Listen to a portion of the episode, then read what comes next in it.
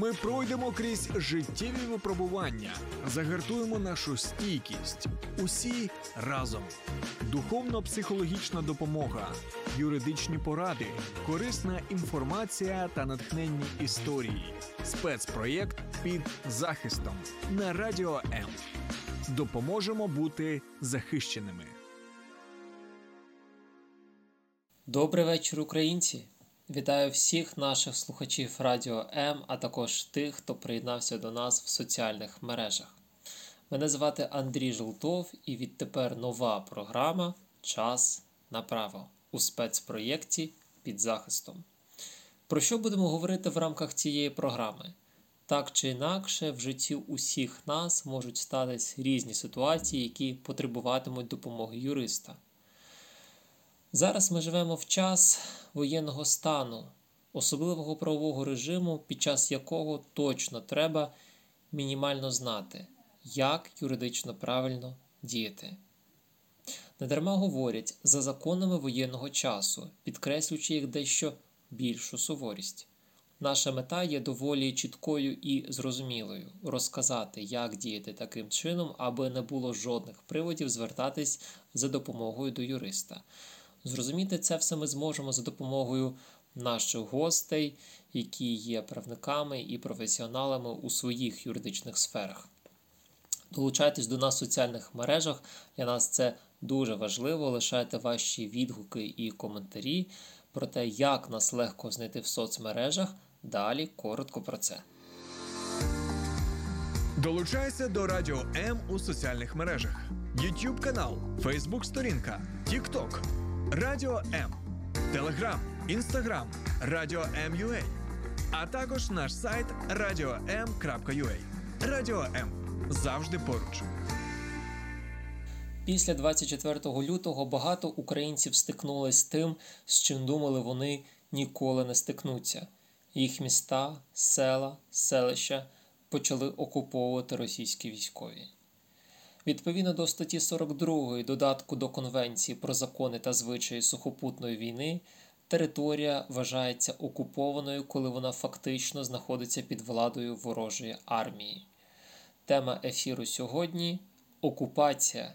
Як юридично правильно діяти в таких умовах. Це інформація насамперед для тих, хто перебуває на східних та південних областях України, які тимчасово є окупованими. Однак ця інформація буде корисна кожному. Всі ми живемо в час непередбачуваний. Думаю, всі це усвідомлюють. Розібратися з усіма цими питаннями ми зможемо завдяки нашому гостю, юристу, виконавчому директору Української гельсінської спілки з прав людини Олександру Павліченку, який просто зараз приєднується до нас за онлайн зв'язком. Вітаю, Олександре! Як ви вважаєте, яким має бути перший крок цивільного населення, яке в переважній більшості випадків зброєю не володіє, однак в наше місто чи село заходить ворожа техніка? От які мають бути перші кроки? На першому місці має стояти безпека, це життя, здоров'я, Е, фізична безпека людей, і відповідно для того, щоб максимально дотриматися цієї вимоги, рекомендація перша це звичайно евакуюватися з місць, де є загроза. Е, в разі якщо це не вдалося через різні обставини зробити, або через неможливість, або через небажання це робити, тому що є різні ситуації. Відповідно, відразу рекомендація максимально Е, убезпечити себе через те, щоб не мати якихось доказів, е, які можуть бути використані окупанти. Ну, звичайно, йдеться про е, зброї або ознаки зброї, виготовлення там тих коктейлів Молотова.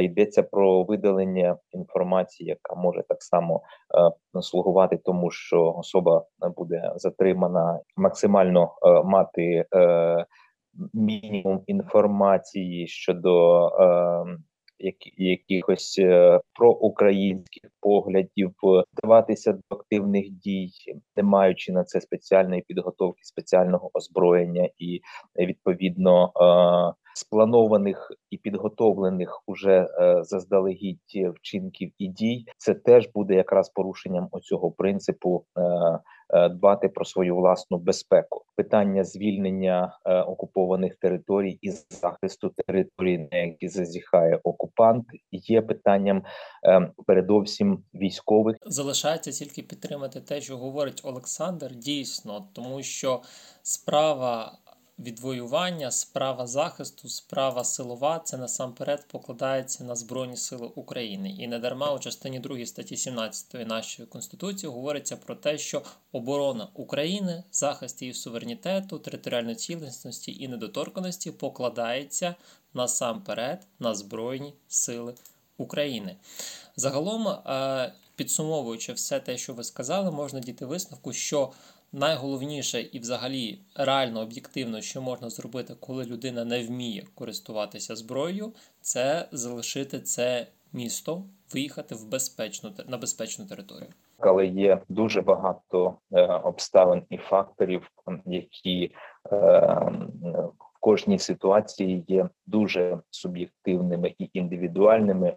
У когось є, е, наприклад, родичі, які є такими, що не не можуть бути е, транспортовані, вони залишаються з ними.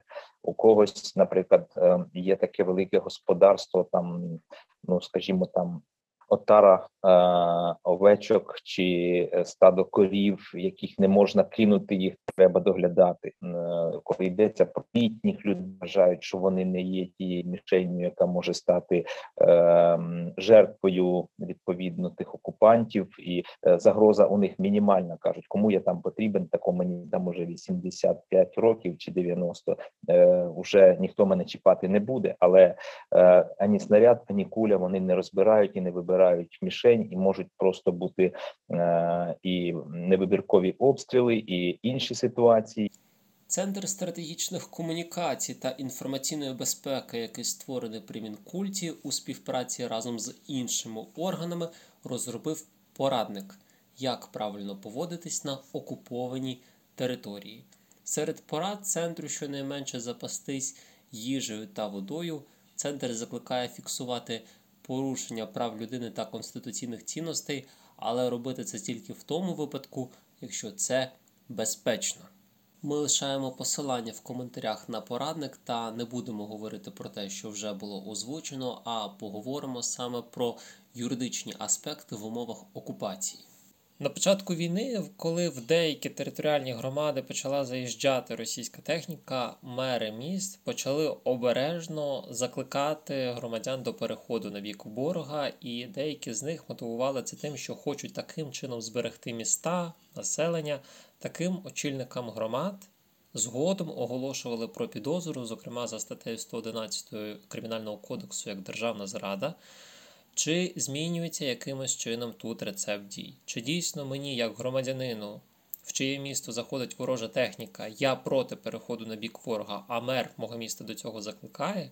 Чи дійсно тут єдиний варіант просто взяти, виїхати, чи хоч якось реально вплинути на цю на цю ситуацію, і чи можна говорити, що вона є набагато загрозливішою в тому випадку, коли очільник міста однозначно говорить про те, що слід перейти на бік ворога? Перше, не потрібно перебільшувати роль, е, скажімо, місцевої адміністрації. Це буде виборні органи чи е, представники державних структур. Підтримувати такого очільника чи співпрацювати з ним це е, рішення кожної особи. Як правило, ми вже сказали, що стоїть питання виживання і питання гуманітарної допомоги на цих територіях, тому що нагадаю, впродовж місяців там не було, е, наприклад, медичної допомоги, підтримки медичними е, якимись препаратами, е, були перебої з, харчуванням, з товарами першої необхідності. І тут стояло питання, чи погоджуватися і брати ці товари в якості гуманітарної допомоги, тому що е, Росія пропонувала такий вибір. Вона спершу створює гуманітарну катастрофу, потім приїздять з камерами, як це було в Херсоні, наприклад, е, такі автобуси, які роздають безоплатну гуманітарну допомогу, там гречку, там масло і ще якусь олію. І от тут питання, чи ходити і брати, наприклад, протести щодо того були на окупованих територіях, наприклад, чи навпаки для того, щоб вижити себе і своїх близьких, піти брати таку гуманітарну допомогу, чи йти працювати лікарям, вчителям. Е, сантехнікам, пожежникам, е, які залишилися на тих територіях, чи двірнику продовжувати відмітати подвір'я і збирати сміття, і забезпечувати дотримання порядку на цій території, яка е, є в його підпорядкуванні, і не мати якогось остраху, що за це будуть вони переслідувані. Ну звичайно, ми говоримо про те, що звичайні співробітники вони е, не матимуть якихось проблем із законом. Мається на увазі ті лікарі, які ходять і лікують тих ж самих е, е, хворих, поранених, е, тому що зараз е, на тих територіях е, на окупованих е, питання е, забезпечення саме гуманітарною медичною допомогою є унікальним, і я можу навести такий приклад е, з 2014 року, коли е, лікарі, які залишилися на території Донецької Луганської областей, вони фактично брали участь в катуванні українських військовополонених і цивільних заручників, е, допомагаючи е, тим катам, які вибивали зізнання, просто щоб людина не померла до того, як вони. Е, скажімо, хочуть від неї отримати якесь або зізнання, або якусь позицію, щоб людина висловила. Це е, було фактом співучасті в злочині, але такі ситуації будемо говорити не такі часто е, зустрічаються. Чи можна от коротко підсумовуючи сказати, закон чи зобов'язує він згуртуватись цивільному саме населенню і чинити опір ворогу, якщо ми бачимо, що він заходить в наше місто? Ні, такої е, вимоги немає, і е, не потрібно, е, скажімо так, е, е, вважати себе героєм на сьогоднішній день. Е, нагадаю, війна здійснюється е, тяжким артилерійським е, оснащенням. Е, і е, ракети, снаряди мають набагато більшу вагу аніж е, оцей тихий спротив. Варто фіксувати, документувати, але в безпечному режимі ті, хто проживають на відповідних територіях, обмінюючись інформацією, знають набагато більше такої, знаєте, навіть не відкритої інформації про те, що відбувається, і от саме якраз така найбільш гостра інформація про злочин, злочини була б дуже важливою з елементами доведення правдивості такої інформації. Ну зокрема, коли йдеться, наприклад, про такі е, приховані злочини, як злочин, злочини проти статевої свободи, тобто це гендерно обумовлене насильство, найбільш кричущі факти це ті ж самі зґвалтування.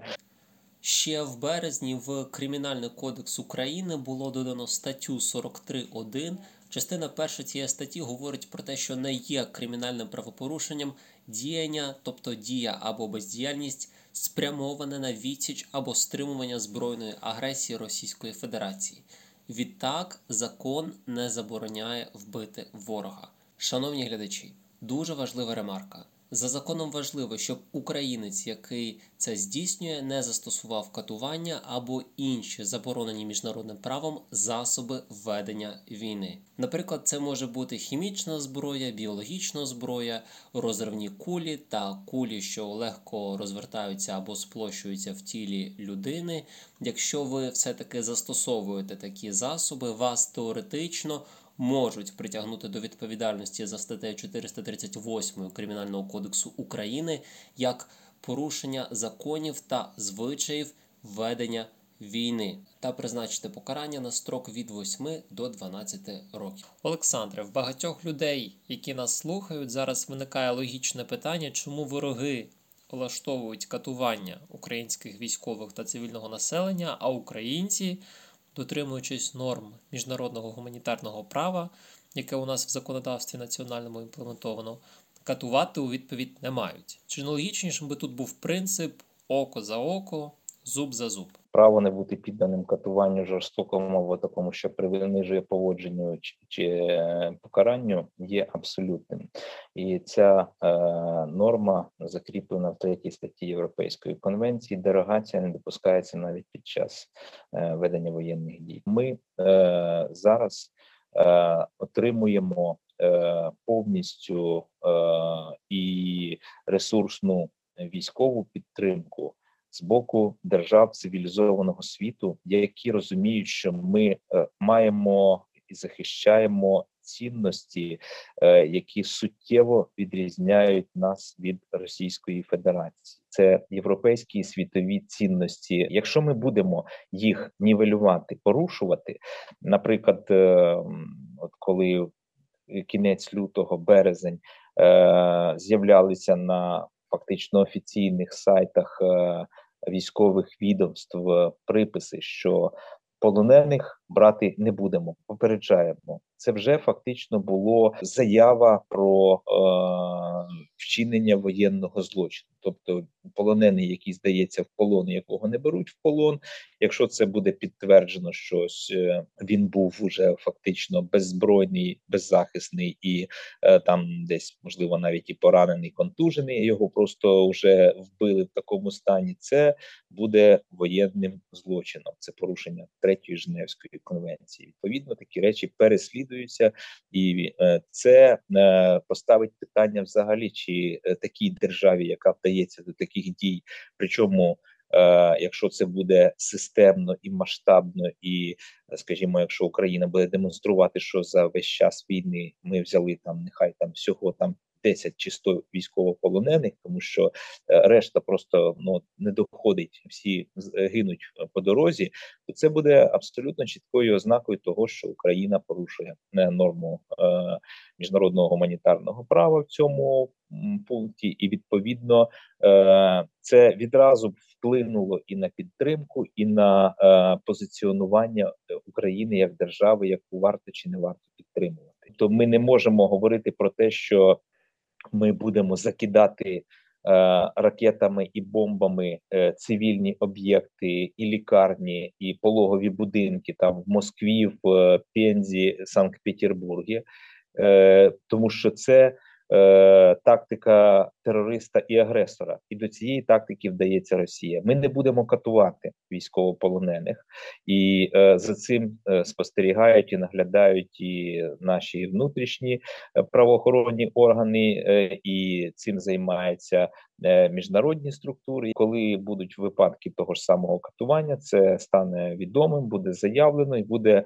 не е, скажімо, якщо це не на рівні е, публіцистики і пропаганди, коли е, російська сторона починає там якісь е, вигадувати і показувати жахливі історії про застосування катування в е, щодо російських військовополонених в українському полоні. А е, інформація, яка йде звідси, і це можуть бути ті ж самі незалежні Е, міжнародні спостерігачі, які мають доступ і можуть відвідувати цих військовополонених, той же самий Червоний Хрест, інші організації, представники їх, які мають доступ до такої категорії е, в'язничного населення або інтернованого населення, і відповідно це. Я б сказав так, це е, одна із складових нашої оборони і е, того, що Україна вважається демократичною державою, яку потрібно захищати через її цінності. Тобто, це цінностне питання, і відповідно воно дуже корелює з тим, наскільки і яке озброєння. Е, нам буде поставлено для того, щоб ми ці цінності захищали, відновлюючи території, е, які мають бути під контролем України. Якщо говорити саме про засоби ведення війни, Багатьох насправді тих, хто зараз нас дивиться, цікавить питання: коктейль Молотова. Чи заборонений це міжнародним гуманітарним правом засіб ведення війни? Тут я можу послатися на те ж саме рішення Європейського суду з прав людини е, Хасанов е, та інші проти Азербайджану, де йшлося про е, дії опозиції в Азербайджані, які вдавались до використання тих же самих коктейлів Молотова, і відповідно практично суд визначив, що 20 е, коктейлів Молотова були лише зайвистими запалювальними інструментами, які неможливо було вважати вибуховими пристроями. Але правда, е, до двох пляшок був прив'язаний Е, цей шприц з порохом, тому він міг вибухнути той порох при запаленні, і тоді це вже був вибуховий пристрій. От щодо тих е, вважалося, що все-таки е, то були вибухові пристрої. Тобто ми говоримо про те, що використовувати, але йшлося тоді про е, акції протесту. Зараз ми говоримо про акцію воєнного спротиву, і на е, те, що ви зазначали, коли е, вважається, що ворога можна і потрібно знищувати, е, тому що від початку, е, скажімо, цієї широкомасштабної окупації е, виникало питання: ну чи е, не буде вважатися вбивством, е, ну скажімо так, е, знищення, фізичне знищення, там ну розстріл тих же самих ворогів, які йдуть зброєю. Тому що це за кримінальним законодавством умисне вбивство. Нагадаю справу Шишимаріна, коли вони їхали в викраденому автомобілі. Е, і е, була підготовлена засідка трьома мисливцями, які просто розстріляли цю машину і е, тяжко поранили того, хто там сидів на передньому сидінні. Фактично він загинув після того від крововтечі. Тобто, якби це було в звичайному режимі, то вони вчинили фактично умисне вбивство, та тим паче групове підготовлене. Але насправді вони зробили корисну справу, знищивши одного ворога і е, не давши, е, скажімо, пересуватися цілій групі ворогів. Тому е, питання: чи могли вони кинути коктейль Молотова? Так, звичайно, могли.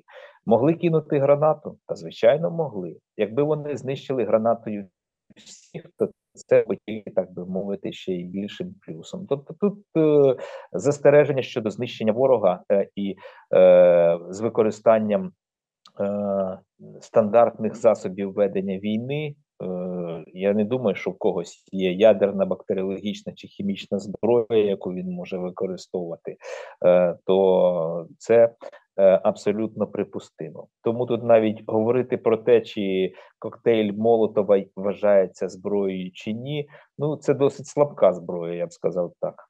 Поговоримо про блокпости. Є в нас ті блокпости, які є офіційними, контрольні пункти в'їзду, виїзду, і, зокрема, можливість їх існування передбачається частиною першої статтею 10 закону про забезпечення прав і свобод громадян та правовий режим на тимчасово окупованій території. Однак є ще й ворожі блокпости. І проблема в тому, що багатьом довелось перенести зустріч з російськими військовими на цих ворожих блокпостах, які вони створювали після захоплення міст. Наприклад, поліцейська Вікторія Пшенична, коли вивозила свою сім'ю з Маріуполя, мала проїхати 23 ворожих блокпости. В соціальних мережах я бачив низки. Постів е, різних осіб, які наголошували про те, що проїжджаючи через ворожі ці блокпости, від них вимагали показати є документ в додатку Дія, в березні Мінцифри створило це є документ для кожного громадянина України, написавши на ньому Руський воєнний корабль, іди далі за адресою. Це однозначно не могло викликати спокійну реакцію з боку окупантів. Як з правової точки зору оцінити це рішення Мінцифри? Та слухайте, це не має е, ніякого факту, скажімо, е, правопорушення, тому що кожен е, вільний обирати чи не обирати йому користування тією ж дією. Е, дію можна дуже просто, так би мовити, стерти, а потім поновити. Тому, якби розуміючи, що е, е, можна опинитися в ситуації, коли за е, фотографії, за якісь е, переписки і е, інформацію, яка вміщена або в телефоні, або на інших носіях, тому що не тільки телефони можуть містити таку інформацію. Ну той же самий фотоапарат цифровий, наприклад, ви їздили і знімали, а виявилося, що там. Е, видно, де стоять е, розташування військових. Там та те, що ви розказували, це фактично відбувалася фільтраційна процедура, коли перевіряли е, на предмет того, наскільки хто хто виїжджає, і чи він становив загрозу для окупантів, чи можливо він брав участь в опорі окупантам, чи якимсь іншим чином він цікавий для них і може бути затриманий і підданий переслідуванню, фактично може викрадений, тому що на сьогоднішній день е, фактично йдеться про сотні осіб, які е, зараз мають статус зниклих безвісті. Вони невідомо де знаходяться. Це ще одна із складових цієї війни, е, коли Росія вдавалася фактично до терористичного захоплення людей без будь-яких там. Ми не говоримо про правові підстави, тому що на тій території взагалі не існує права і правових підстав, навіть якихось більш-менш виписаних, е, які могли б слугувати орієнтиром. Тому е, це якби ну чорна правова діра, як я кажу, і відповідно е, це це ще буде проблема поновлювати оцей правовий режим на тих територіях. Це справа не одного місяця буде, коли потрібно буде відновлювати всі документи щодо правочинів, які там були, і відповідно встановлювати юридичні факти, і таке інше.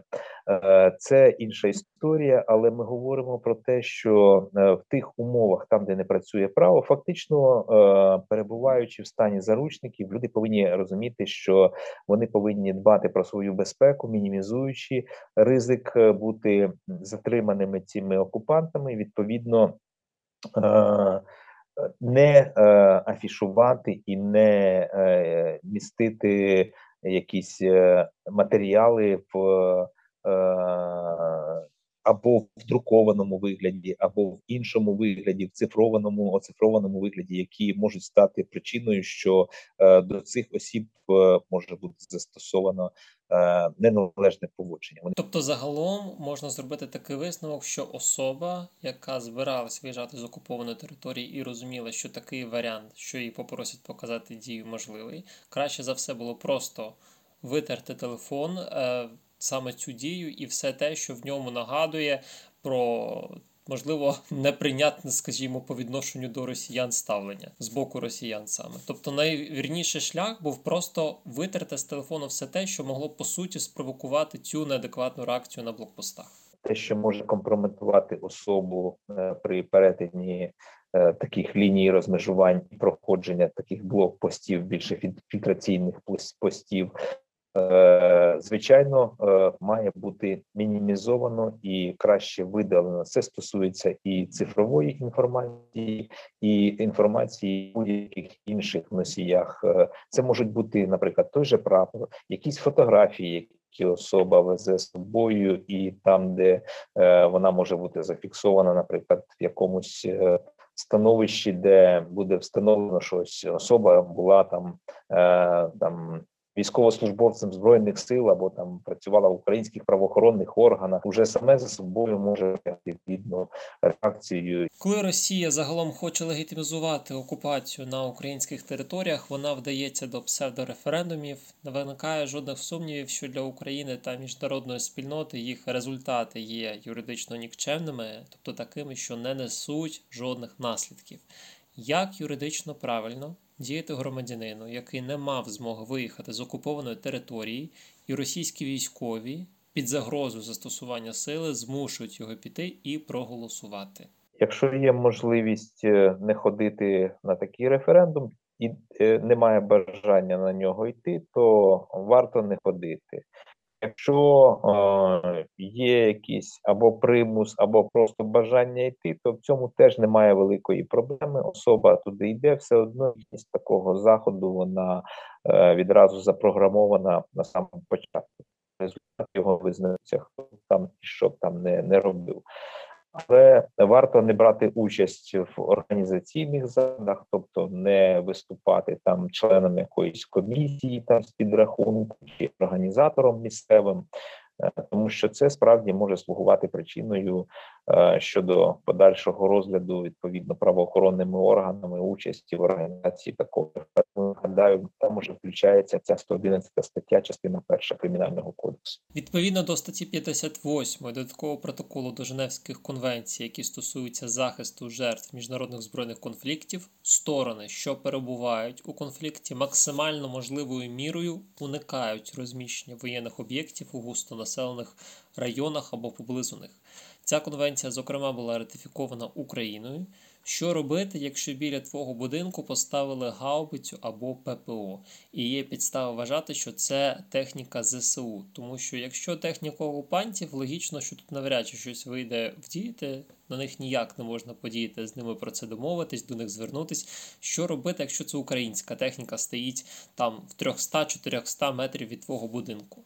Е, робити можна тільки одне: це треба е, е, рятуватися, що не перебувати біля, біля важкого озброєння. Як правило, е, коли йдуть вуличні бої, і це відбувалося в Маріуполі, зокрема, наприклад, коли українська тяжка техніка, важка техніка, е, вона стріляла з е, вулиці по ворогу, відбиваючи наступ, і відно будь-якому випадку вона знаходилася поблизу е, житлових будинків.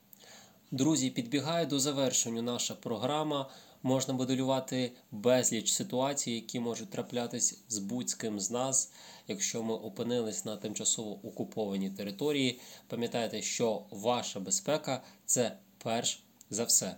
Олександре, спасибі вам велике за сьогоднішнє інтерв'ю. Я думаю, що всі ті, хто зараз нас слухали, вони отримали вичерпні відповіді на свої питання. Ми живемо в час воєнного стану, особливого правового режиму, під час якого мінімально треба знати, як працює наше законодавство. Приєднуйтесь до нас в соцмережах, пишіть ваші відгуки, коментарі, говоріть про те, які б для вас теми були б найцікавішими. Для нас це правда дуже важливо. До зустрічі! Ми пройдемо крізь життєві випробування, загартуємо нашу стійкість. Усі разом. Духовно-психологічна допомога, юридичні поради, корисна інформація та натхненні історії. Спецпроєкт під захистом на радіо М. Допоможемо бути захищеними.